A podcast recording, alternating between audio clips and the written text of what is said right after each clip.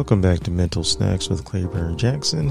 Today I want to talk to you about relationships, and that's your relationship with alcohol.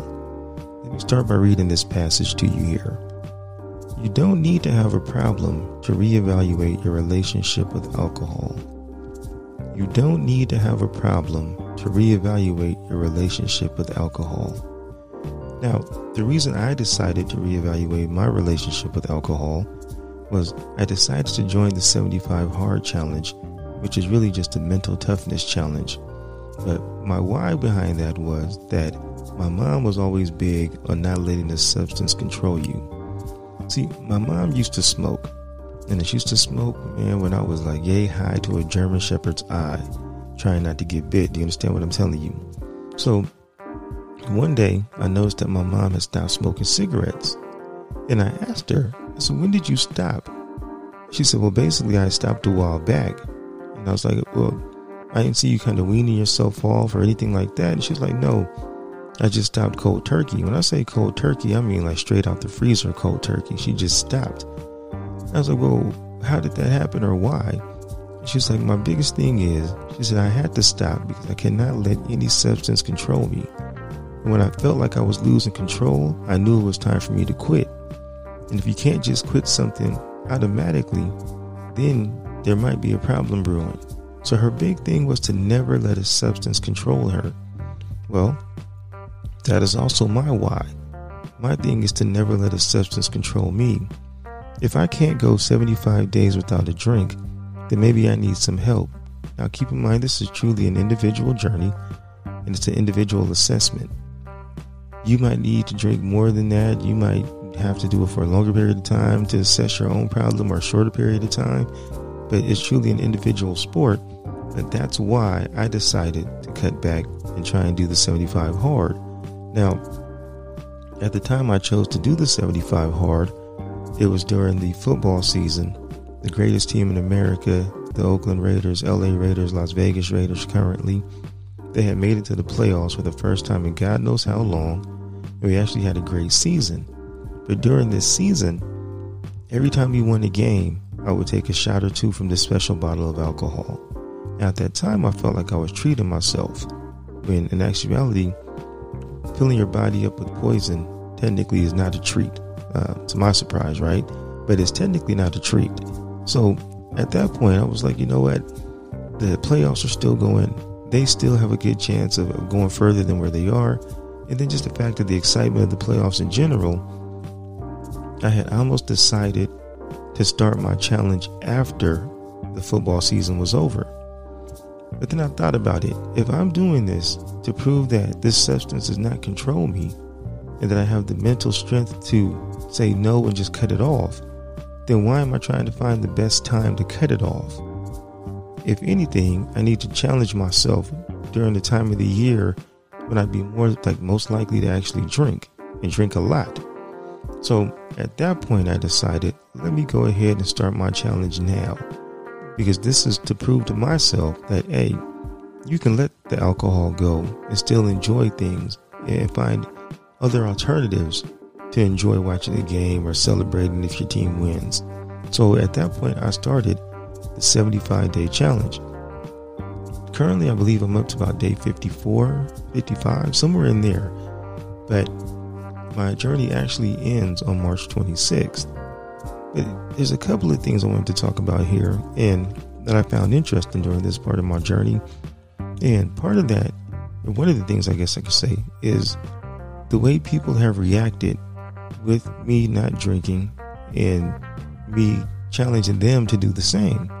Now, there's a couple of things I've noticed once I've told people that I was doing the seventy-five day hard challenge. Nobody is really concerned about doing the two workouts a day. They might nah, kind of question it, but no one is overly concerned about doing it. Nobody is worried about drinking a gallon of water a day. They're just kind of the same way. Nah, it could be done. And some are like, I already do drink a gallon of water. Nobody is really worried about reading ten pages every day from a book. No big deal. But as soon as I say you cannot have any alcohol for seventy-five days, everything shifts, everything changes, attitude, perception, everything just changes from that point on. People starting to get extremely defensive, hostile, all kind of excuses. It turns into uh, a very confrontational situation, and their whole demeanor just changes. Now, I get confused because if you don't have a problem with alcohol, why would you be upset with someone challenging you to not drink for seventy-five days? And I think I probably have heard every excuse as to why they can, but they won't. And the biggest one that everyone says is, I don't have a problem, so why would I stop? Now, in the beginning, remember I said in the beginning, you don't need to have a problem to reevaluate your relationship with alcohol. That's the key. This is to prove to yourself that you don't have a problem, and also an evaluation period. So, for example, I'll be hella transparent on this one here. When I was young, no one ever thinks about, oh, we might have a drinking problem, we might have an issue. But when we're young, we drank, well, at least I drank like a fish. I drank alcohol as if it was water, if it was an, uh, a life liquid that I needed to get by each day. Now, there was a time when me and my relative went down to Tijuana. For those of you that might not know where T J is, it's right at the border at the end of San Diego, where I live. So for us, we'd go down to Tijuana. You could go down to T J before you were able to drink in the States. We would start drinking at probably like ten, eleven, twelve o'clock in the morning. By the time we went down to T J, it'd probably be like eight or nine. There was one night we went down to T J, and me and my relative was in the parking lot. We had just got to the parking lot. We didn't drink and drive. We were riding with somebody else. But we drank forty ounces of uh, malt liquor all the way down. By the time we got to the parking lot and got out the car, we got out. Both of us had to throw up. We threw up, grabbed the forty ounces that we had, rinsed our mouth out with the forty ounce, with the malt liquor, then proceeded to kill what was left in the bottle. Went into Tijuana and continued drinking. Now, this wasn't just something that we would do on a Saturday or a Friday. We would do this throughout the week because they also had college night, and this was around that time frame. So nowhere did we ever think back then, and I don't think a lot of us when we were young, taking into consideration that we might have a drinking problem.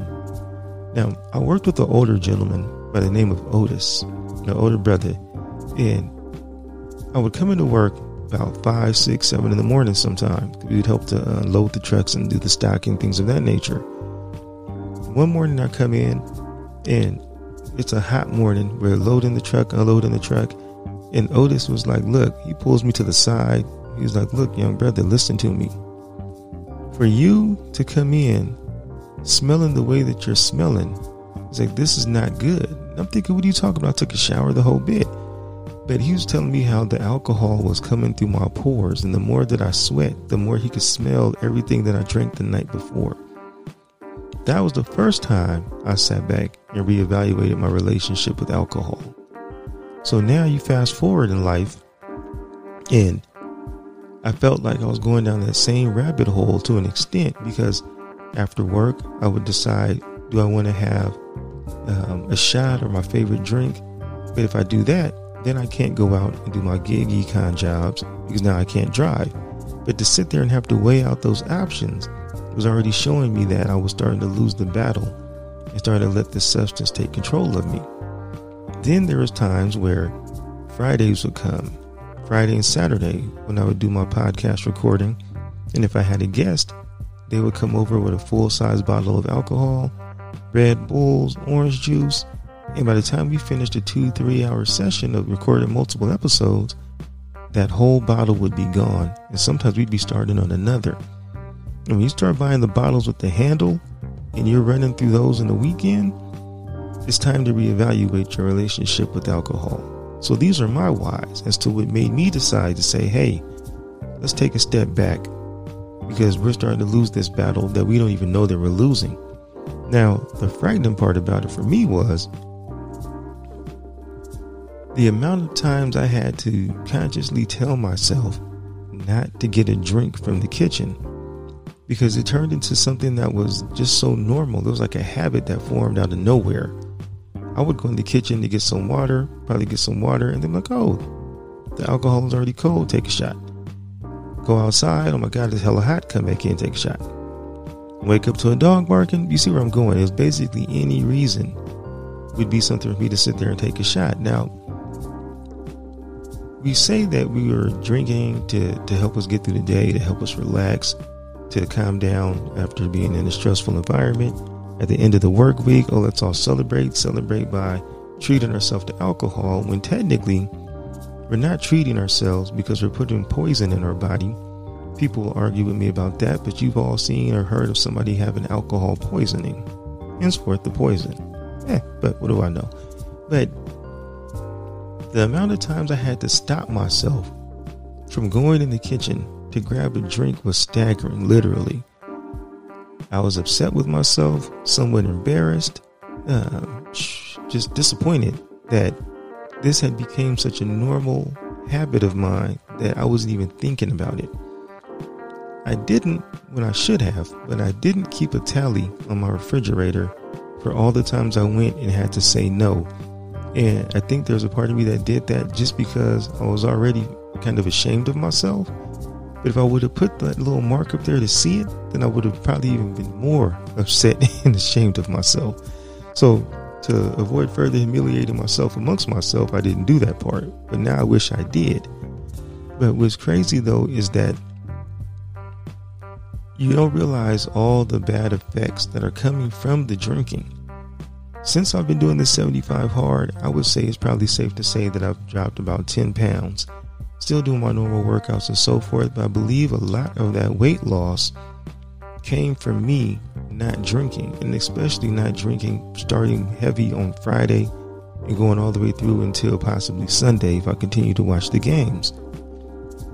For me, the trigger that happens when I drink is I really, really get active for sweets. Now, I already have a sweet tooth, so just on the day-to-day occurrence, I already have to push that away. And I think sugar is probably the next biggest drug out there that you can't let go of, and we're working towards that. But when I drink, it really activates me to want more sugar.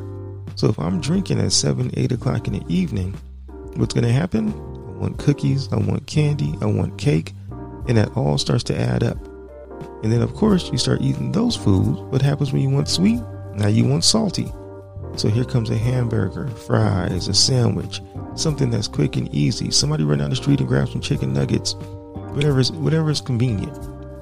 Well, since we've been doing the seventy-five hard, and part of that challenge is that I left out, you have to maintain the same diet plan also for seventy-five days. Well, my plan has always been the intermittent fasting, where I go with the, the eight sixteen method. You know, you have an eight hour window of eating, sixteen hours you don't. Well, with drink, when I was drinking, that drinking would also take me out of my window. And I would always have a reason to adjust that window to accommodate the drinks. So you see where I'm going, right? These were all the things that were happening on top of these weird pains I would have um, in my side. You know, the sluggishness, the, the, then when you be sluggish, you want to go to sleep, and then you have a problem waking up the next day. And these are things that you don't realize when you're caught up in the moment. So I can say now that I'm over fifty plus days in, my sleep is super solid. I wake up in the morning super rested. Those pains that I were feeling, I don't feel those same pains in my side any longer. And you start to see where you're replacing all this alcohol time, but now I'm filling my body up with so much water that I'm more hydrated, skin is clearer. These are all the benefits from not drinking at all. But just, even if I was to cut back, this might have happened, but not drinking at all, these are the benefits that I'm seeing here. Now, I don't say that I'll never drink again, because truth be told, I love a Mai, uh, Mai Tai. Those Mai Tais from uh, Mai Tais from Benihana's, I love those. But I do know that the day I do decide to drink again, my relationship with alcohol will be completely different.